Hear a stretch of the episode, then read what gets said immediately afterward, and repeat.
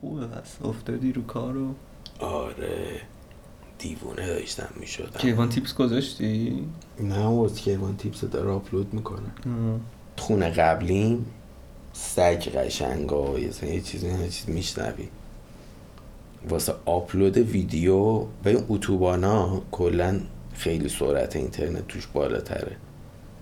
یعنی مثلا همراه اول میایی توی خیابون فرعی یه سرعت داره، میری وسط اتوبان مدرس یه سرعت دیگه داره. من ویدیو رو آماده میکردم رو گوشیم با اپ یوتیوب، میذاشتم آپلود چه، گوشی رو میذاشتم جیبم رو موتور میرفتم مثلا تو اتوبان مدرس. بعد برای اینکه قطع نشه میزدم بغل، تازه اونجا میزدم شروع کن آپلودو، بعد یا وای میستادم اون بغل گوشی تو جیبم، حالا زایم از اینجوری وایس بغل اتوبان نیم ساعت. بعد اون موقع انقدر سرعت خفنم نداشتم رو اول. آها تو الان از رو این میگیری یا مودم داره؟ نه یه سیم کارت هم تو مودمه.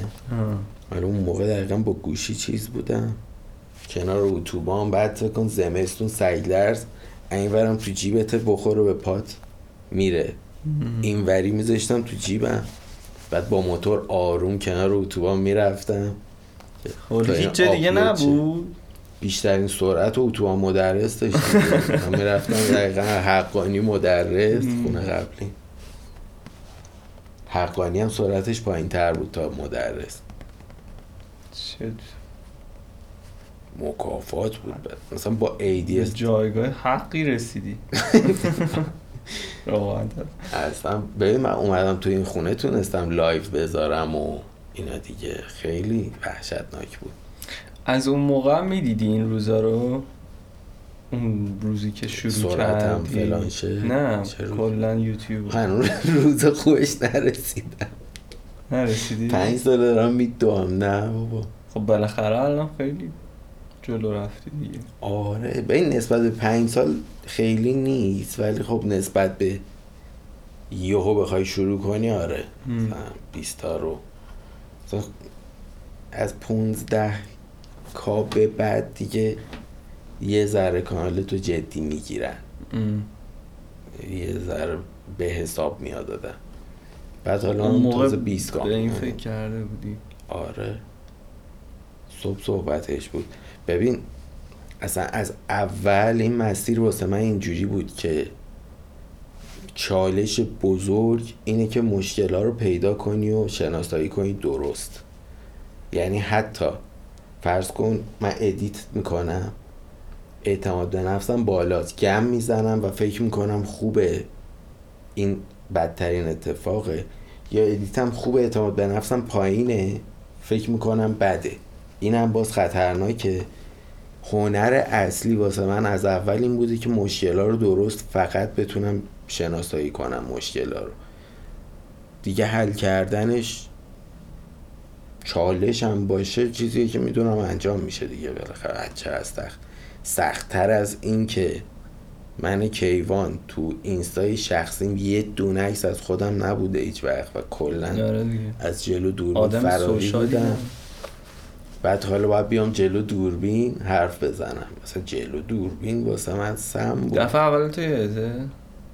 کابوس بود جدی؟ خیلی سخت آکوارده. یه ببین هیچکی نیست داری حرف میزنی اصلا خیلی. نه هیچکی نیستش یه طرف که اصلا حرفت نمیاد. اصلا خیلی هم تمرین کردم خیلی سرم. بعد تو مغازم بودم، تو مغازه یه ذره چیز داره. اولین ویدیویی که ضبط کردم تو مغازم ضبط کردم. م. بعد اونو تو مغازه آدم فکرش هزار جا هم هست، اونقدر چیز نیست. ولی اومدم تو خونه ویدیو دومو ضبط کنم چالش شد قشنگ واسم. نگاه می‌کردم یا اون گفتم اه فلانی اونم این ویدیو رو می‌بینه، بعد اصلا چرا فلانی خجالت می‌کشم. آره بعد دونه دونه آدمای زندگیم که مثلا بیست سال عیارو خبر ندارم میومد جلو چشم که جلو فلانی الان داری صحبت. حالا میبینن اونو احتمالاً. نه بابا نمیبینن. نه بابا کی میبینه؟ بالاخره میبینن دیگه، میگن آقا کیوان چه خبر یوتیوبر شده، وا یعنی فلان. آره میری تو یوتیوب یه ویدیو تو می پنج ثانیه‌اشو میبینه دیگه. نمیبینه. نه بابا یارو حالا بیاد یوتیوب چیز کنه، میبینن ولی دیر میبینن. یعنی اون موقعی که آدم اعتماد به نفسشو نداره، فکرشو میکنه، اون موقع اصلا هیچکی نمیبینه. آخه اصلا آره دیگه، به اونا که نگفتی که حالا تا پخش اصلا من به همم بگی، فقط ویدیوهای اولتو نگاه میکنن که یا بخندن سرشون گرم شه یا ببینن چی جوریه. دیگه ویدیو دوم هیچکی نیست. سر همین همه یوتیوبرها ویدیوهای اولشون اگه به اطرافیان بگن یه ویوی میخوره که ویدیوهای دوم، سوم، چهارمشون ویو رو نمیگیره. دقیقاً همون آدمایی ان که تو زندگیت بودن میان ببینن کیوان حرف میزنه چه شکلی میشه جلو دوربین، حالا یا سوژه کنه یا همینجوری ببینه چی میشه دیگه. علی بعد سمی بود، یعنی فکر میکنم اینکه آدم ها میومدن جلو چشم و با یکی رو در وایسی داری جلو یکی فلانی، مثلا خیلی چیز بود. بیشتر هم آدم های بی ربطی می اومدن تو ذهنم که هیچ وقت نه یارو یوتیوب میاد ناظمه مثلا یه چی تو هم مایال ناظمه. یه ناظم داشتیم خیلی وحشتناک بود، مرد. یه مدرسه هستش فارابیو شنیدی؟ نه. زعفرانیه. این مدرسه، آره این مدرسه یه کادر داره یه بچه ها داره، کاملا دو تا چیز متضادن. یعنی میری اونجا بچه هاش واقعا آدمایی ان که آدمای نمیدونم چه جوری بگم، آدمای خاصی ان، خیلی آدمای معمولی فلان نیستن. بعد همه رنجی هم هست، حالا جاش یه جوریه به نظر وضع مالی خوب میاد ولی وضع مالی بد هم، حالا نسبت به چیز دیگه، نه که فقر مطلق، ولی همه جوره هست. یعنی اونجوری نیست به یه موقعیت مالیش کاری کرده باشه یا موقعیت اجتماعی خاصی داره، همه جوره هست. ولی بچهاش یه فرهنگی بین شاگردای اون مدرسه هست. بعد از اونور تو کادرش یه چیز دیگه است، شاید پادگان پادگان بوده، حالا الان نمیدونم چه شکلیه. خب فرهنگ بچه‌ها چجوریه؟ یعنی ببین اون بچه‌ها هر کدومو سراغشو میگیری یه چیزی شده، هیچ کدوم یه آدم معمولی و زندگی عادی نداره. الان دارم ایران نیست، میدونی یه تغییر بزرگی همشون داشتن. ولی فاجعه بارترین کادر رو داشته. بعد واسه من خیلی آخه چیز بود، مثلا تو اون راهنماییه که مدرسه خوبی بود خیر سرش، قشنگ یادم یه بار زدن دماغ رفیقمو شیکوندن، نازم مثلا زد تو گوشش دماغ این شکست. بعد میزدن ها میزدن. یه بار معلم پرورشیه یکی بچه ها کیسه با... دستکش باکس آورده بود، بعد بچه ها رو زده بود، اینو مثلا دم دفتر نگه داشته بودن دوتا زنگ. بعد معلم پرورشیمون یادم نیست سر چی اومد منو تنبیه کنه، منو انداخت تو اتاق، به این پسرم گفتش میگیری کیوانو میزنی با دستکش باکس، تا نزنی هاشو لاشش نکنی نمیذاریم بری خونه. بعد اینم رفیقم بود، منو یه مونده بودیم حالا چیکار کنی. بعد این میگفت بزن، من میگفتم ب... این میگفت بزنمت، یه همچین چیزی که بزا بریم بزا بزنمت بریم. بعد قبل اون من خیلی بچه آرومی بودم، دقیقا از اون کلاس من و این اومدیم بیرون. یه ماه بعدش من دست صندلی رو شیکونده بودم، داده بودم دست رفیقم، گفتم من قدم کوتاه، اینو میزنی سقفو بشکنیم بریم خونه. دقیقاً در عرض یک ماه من وضعم اینجوری شد. حالا زد رفیقه کدوم دستش بوسکه یا بوسکه بوسکه همون تو تو اتاق حبستون کرد، هم اون بنا زد همین یکی سقفو آورد پایین، زود رفتیم خونه.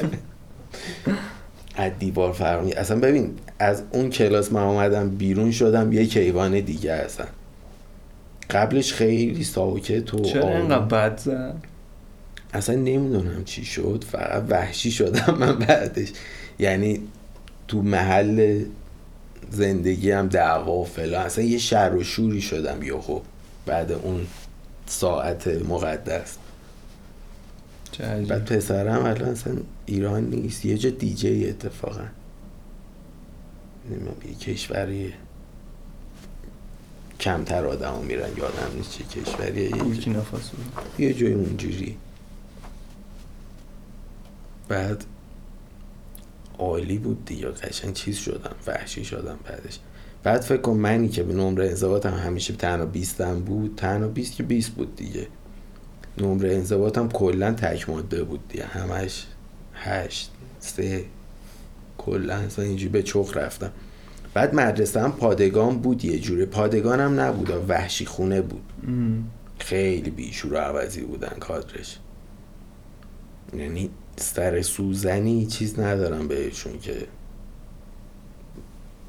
مثلا لطفی در حق ما کرده باشن، نکردم، واقعا ریدن تو زندگی من به شخصه. یه انضباط مثلا دو سه ای چیزی بهم دادن، هیچ اسمم ننوشتن، رفتم تبعیدگاه. یه مدرسه بود هتلداری، فقط اینجا هر چی اخراجی از هر جا بود و این مدرسه راه میداد. داستانش این بود که تازه رشته هتلداری داشت راه میافتاد، کسی نبود اصلا بیاد هتلداری، اینجوری بود. تبعیدی‌ها هم اونجا بودن دیگه، مثلا من رفتم توی این مدرسه، پسره داشت مواد میفروخت، مثلا ندیده بودم به زندگی همچین چیزی رو، اسمشو شنیده بودم مثلا. بعد اصلا یه لاتخونه‌ای بود. بعد این ورد یه واقعا پادگان بود هتلداری، مدیرمون. بعد اینجا حالا کل مدرسه اوکی بودن، دوتا معلم‌ها کتک می‌زدن که اونا رو ما می‌زدیم، یکیشون بود ما نمی‌زدیم، خیلی رزم کار بود. معلم‌ها رو می‌زدن. آره دیگه، ببین از بچگی معلم‌ها می‌زدن، حالا زمان شما نبوده اینجا، واسه شما نمی‌زدن نه؟ نه. ما دبستان کتک خوردیم. خیلی حال می‌خواستن بدن دستمون، اینجوری بود با خطکش تو دستمون میشکوندن. بعد خطکشای چوبی بود، یه جوری می‌زد که میشکست.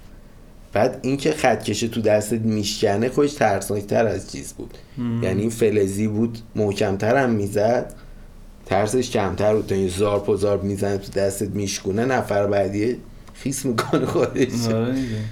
بعد تو دبستان کتک، راهنمایی کتک، دبیرستان دیگه زورمون زیاد شده بود. یارو... شما کتک یارو یه ذره این کاره نبود، میدیدیم دیدید یارو پیزوری اصلا این کاره نیست، بخواد لاتبازی در بیاره. یه یارو بود اسمش بود، معلم گلارایی، این خیلی بنده خدا چیز بود، لطیف بود. این اومد اینجا بعد بعد از گلارایی، آره تو درس ها ما از خوششویی داشتیم، گلارایی، آشپزی، نمیدونم اتاقداری، ملافه تخت و بکشی تا رسپشن و پذیرایی، عملی هم داشتیم. آره همه اینو داستان داشت، بخشی از هتل اوین مدرسه ما بود. بعد میرفتیم اونجا امتحان اتاقداریمون مثلا نصفش عملی بود، بعد تختو مثلا تو بیست ثانیه آنکادر میکردی. بعد نه آنکادر تو خونه ها، آنکادر هتل فرق داره، مثلا چند تا استاندارد داره. یه دونه مثلا مال هیلتون بود، اسمش هم یادم نیست، یه سری استانداردا بود که اصلا اون هتل‌ها تو ایران نیستش. هیلتون شما داشتیم. خب حالا مهارتایی که اونجا به دست آوردی مثلا... به دردت نمیخوره حالا؟ نه بابا نمیخوره اصلا. من انقدر زده شدم از هتلداری. ببین این اول بگم، اون جوری که هتل هیلتون تختش آنکادر میکنه، دستمال رو روی میز پذیراییش میچینه، با اون که هتل دیگه انجام میده فرق داره. بعد این تو کل دنیا همینجوری استانداردشون رو دارن. امتحان ما این بود که مثلا یارو میگفتش اینو مثلا مثل هتل فلان با استاندارد هتل فلان آنکارد کن. بعد گذشت، خیلی دیگه حال کردم دیگه با اون هتلداری و اینا، خیلی دوست داشتم. جدی؟ آره. بعد عاشق مسافرت بودم، گردشگری هم جزو رشته‌ام بود. بعد شد دو تا رشته، بعد الان شدن شش تا هشت رشته شده. این رستوران جدا شده، نمیدونم همش جدا شد. بعد رفتم تو هتل هیلتون برای کار، حالا کارورزی اوین و اینور اونور بودم مهم نیست. رفتم هتل هیلتون پارکوی برای کار، استخدام شدم، وارد بازار کار شدم. بعد خیلی هم هتل‌ها چیز بودن، با مدیر اون رفیق بودن. خب نیروی تحصیل کرده این کاری که نداشتن، مثلا برای اتاق داری پیر زنه اومده اونجا، حالا اون رخت‌ها رو میبره لباسشویی، اونم میپیچه، استانداردی نداشت کارشون، هیچ چیشان، از اتاقدارش بگیر تا لباسشوییش تا پذیرشش. بعد فکر کن حالا ما اینا رو یاد گرفتیم، قرار نیروی تحصیل کرده هستیم که بریم تو هتل‌ها کار کنیم. رفتم اونجا تو پذیرش کار کنم. دقیقا روز اول یارو اومد سیگار میکشی، بعد بهمون یاد داده بودن که نباید تو هتل سیگار بکشی و بگو نمیکشم، اگه میکشی من نمیکشم. گفتش فلانی فکر میکنم سیگار میکشه، اگه آمار اینو بتونی مچ اینو بگیری که سیگار میکشه به من بگی، نمیدونم استخدام میشی. مثلا داشتم امتحانی کار میکردم، گفتم مردی که آدم فروش داره تربیت میکنه این چی کثافتیه. گذشت یارو اومد گفتش فلانی آمارتو داده که سیگار میکشی. کلا از این درگیری بود اینجوری، فلانی نماز نمیخواد. خلاصه داستان این بود که آخرش کار به اینجا رسید که یا آدم فروشی میکنی یا استخدامت نمیکنیم. بعد چه آدم فروشی چیزی هم بود، رفیقت هم دورت هم، اصلا با هم قراره یه جا کار کنیم. به جای اینکه محیط دوستانه باشه از همون اول زیرآبزنی اجبار کاره. بعد گفتم این هتل اینجوری، رفتم این برون و با مدیر و معلمان صحبت کردم که بابا اینجا اصلا محیطش فاسده اینجوری هم نه. پاشم رفتم هتل لاله فکر میکنم میدون ولیعصر، رفتم اونجا اونجا هم یه جور دیگه تو همین مایه ها بود. بعد اینا ماله نمیدونم چند تا زیر مجموعه همن، بعد آدمش عوض میشه، این پسر خاله اونه، اون فامیله اینه. ولی هیچی دیگه دیدم اصلا محیط خیلی کثافت تر از این است. یعنی ما یه چیزی خوندیم که انگار داریم تو شهر آجیلی زندگی میکنیم، تو رویا. واقعیت یه کثافتیه که اصلا حال به هم زند. بیزار شدم اصلا این داستان، انقدر بدم اومد از هتل هتل داری سر این قصه ها. بعد فکر کنم ایران چقدر پتانسیل این داستانو داره، بعد وضعیت همون چیه. آره قطعا جای دیگه اینجوری نیست. یه بارم تو راهنمایی، همون راهنمایی مسموم، چهارشنبه سوری بود، سیگارت تازه اومده بود، دو سه تا سیگارت داشتم. بعد ناظمه یهو یکی ما رو فروخت، اسفندی بیا بیرون با کیف و کتت. همینجوری با لباس رفتیم، همینجوری هم داز من یه سریو پیچوندم تو لوله نمیدونم صندلی و فلان و اینا. یه دونه سیگارت مونده بود تو کیفم، یه دونه قاب نوار ابی یا داریوش بود که عکس داشت.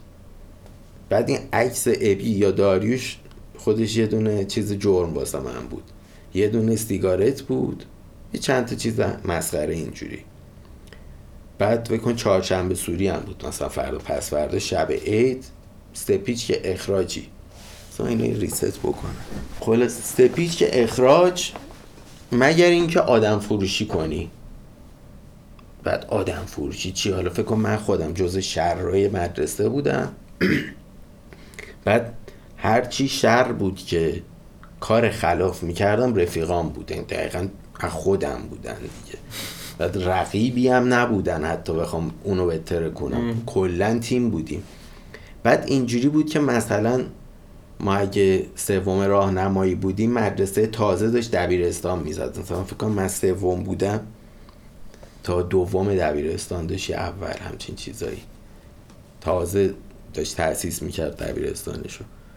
مثلا با دبیرستانیای کلکلی داشتیم پاش میافتاد، دعوایی هم میکردیم، اما اینکه بخوای اونو بهتر کنی هم نبود، نه من کلا اصلا نبود تو فرهنگ بچه‌ها این کار.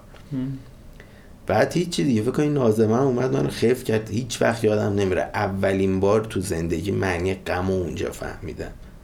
بعد فکر کنم کل عیدش من پکر که چه خاکی تو سرم بریزم، بعد مثلا کیو بفروشم.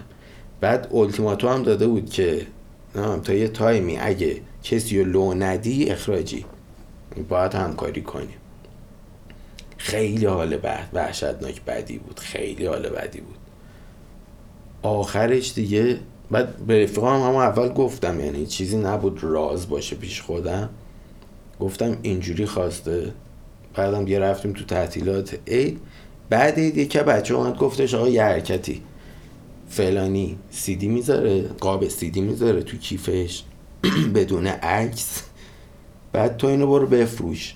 سیدی هم که نداریم دیگه، توش چی نیست، خالیه، تو هم که تقصیری نداری، دیدی اینو. یکی از دوستاتون؟ آره آره، اصلا بچهای خودمون. اینجوری چیدیم برنامه رو که قاب سیدیم بیاره مدرسه. من رفتم اینو فروختم. طرف همینجوری مطمئنی مطمئنی آره رفت و همچنین با توپ پر پاشو بیا، با کیفت بیا، دفتر ریاضیت هم بیار. دفتر ریاضیشو باز کرد، سیدیه در اومد، توش خالی بود. نازمه زایه شد. گذشت یه بار دیگه، دوباره این حرکت رو زدیم. دوباره من خیف کرد که این پوچ در اومد، مثلا انقدر وقت داری تا آدم فروشی کنی. یه بار دیگه یه حرکت مشابه زدیم، حالا یادم نیست چی بود، ولی اونم باز پوچ بود، چیزی بود که نمیتونست یارو رو بگیره.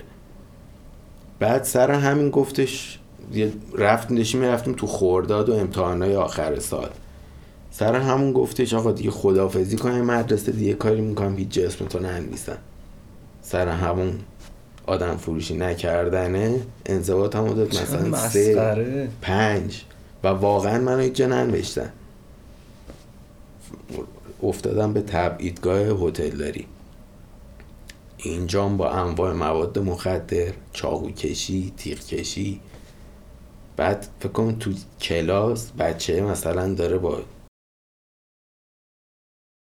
تیغ درست میکنه برای اینکه بکشه تو صورت. بعد یه چیزی داره دورش مثلا میپیچن که از چاقو، چاقو هم نیست، تیغ جراحیه، انقدر سرش بیرون باشه. یه دسته درست میکنن وسط دعوا، تو اینو زارب میکوبی تو صورت یارو، ولی در واقع مثلا اندازه یه سر سوزن میبره، عمیق نیست. بعد قشنگ لات قهاره که میزنه و یه خط میفته رو تیچید نمیشه. دقیقا اینا رو من اونجا یاد گرفتم. و اونم رفیق شدی؟ آره دیگه بابا. بعد فکر کن روز اول رفتم مدرسه، فکر کن تو اون مدرسه یه چیز دیگه بود، اومدم تو این مدرسه بچه ها اینجوری تسبیح دستشون روبوسی میکنم. بعد من اصلا تو زندگیم نهیده بودم دو تا پسر روبوسی کنن همسن من، مال پیر پاتالا بود دیگه. سلام. تو مدرسه این صحنه رو دیدم روز اول، اصلا برگام ریخت. گفتم این بابای بچه هاست، خودشه. بعد یه یارو دو متر، یه چیز عجیبی بود اصلا اولش فرهنگش. یعنی کل دبیرستان رو تو رفتی اونجا؟ آره دیگه، دبیرستان هتلداری بود که آخرش اینجا ماخه داستان بود. مدیره یه بار ریشم آتیش زد، یه بار اصلا یه کثافت خونه‌ای بود این وقت. بعد کوفتی بود و بعد کوفتی بود. بعد فقط ما مدیره رو تو عمرش نمی‌رسید دیگه، هر کی پروازی در می آورد واقعا بلا سرش می آوردیم. یعنی هم یه یه بار قارت و قورت کرد. قارت و قورت. آقا ما اینو هول دادیم، خورد به تخته، تخته شل بود، افتاد. تخته‌ای که میفته این از صداش اینا قش میکنه اه. میفته گردن اون. سه روز اخراج. اینو یه جوری زدی که قش کرده یارو بیهوش شده، قش هم نه، یه جوری یارو رو زدی که بیهوش شده. مثلا یه هول دادی یارو رو، خورده تخته. بعد وضعیت اینجوری بود که مدیره میدوید دنبالم، من رو صندلیام میدویدم، مدیرم رو صندلیام میدوید با من. بعد این سگاش یون گفتش اسفندیو بگیری، اینا این سگ میدویدن، محاصره میکردن، منو میگرفتن میچسبوندن به دیوار. آقای مدیرم همیشه از جیب بچه ها دوتا فندک در می آورد. قشنگ یادم نمیره اینجوری یه دونه فندک گرفت زیر ریشم، یه ریش بزی داشتم که وسطش سوخت شد دو شاخ. خیلی وحشتناک بود. دقیقا اونجا شد که با انواع خلاف‌ها آشنا شدیم.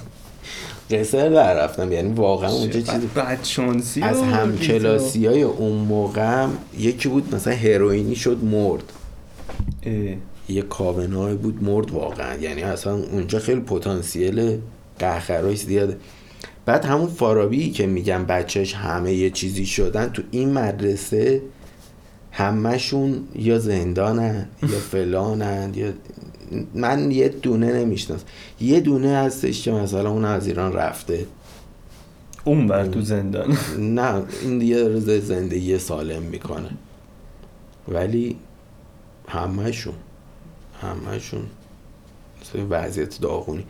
بعد فکر کنم من از درس بعد این هتلداری هم که اینجوری بود لازم نبود فارغ تحصیل چی بری سر کار، همون تو همین هین و بین درس خوندم بود که رفتم اونجا و دیدم هتل هیلتون و هتل‌های دیگه وضعیتشون چیه.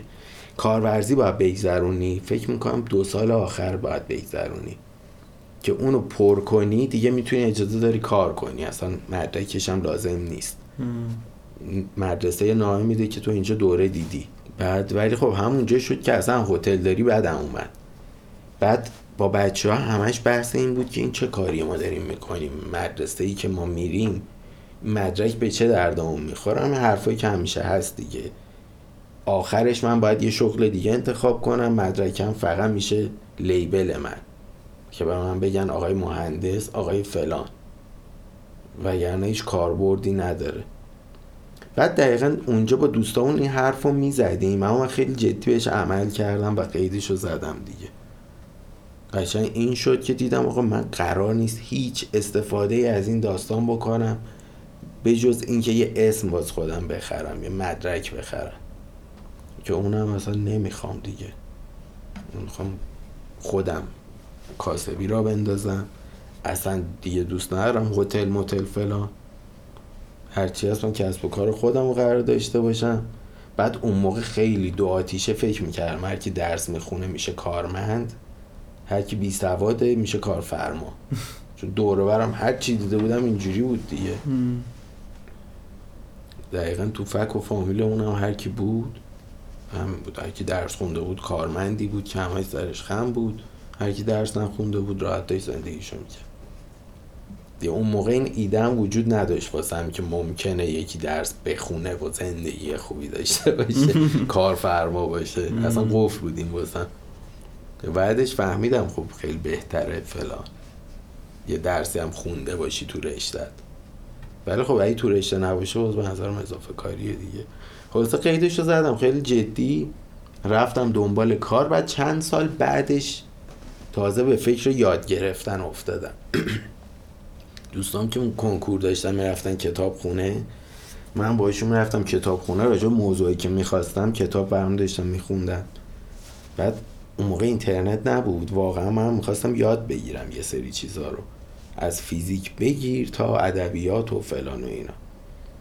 بعد این میرفتی فقط تو کتاب خونه ها دنبال چیز میگشتی دیگه، تو اینترنت هیچ کانتنت فارسی نبود، گوگل هم نبود، یاهو فکر کنم بود برای سرچ اون موقع فقط مم. یا گوگل هم بود فکر میکنم اون دوره، ولی خالصه هیچی توش نبود دیگه. بعد انگلیسی هم که عالیم نبود اصلا دیگه، همش توی کتاب خونه ها ول بودم دیگه. یه دوره دانشگاه هم رفتم. بعد فکر کنم منی که مثلا اینور دبیرستانم و دیپلمم رو نگرفتم، دقیقا یه دونه درسم مونده بود که امتحانشو نرفتم بدم، سرپرست پذیرش دو، دقیقا هم یه دونه درس مونده بود. ولی خب لج کردم که آقا من نمیخوام اصلا این مهره، اتفاقا میخوام تو زندگیم نباشه. یعنی فرقش واقعا چیزی نبود. بعد خیلی آگاهانه هم بود این کارم، اصلا چیزی نبود بعدش پشیمون شم. خانواده چی؟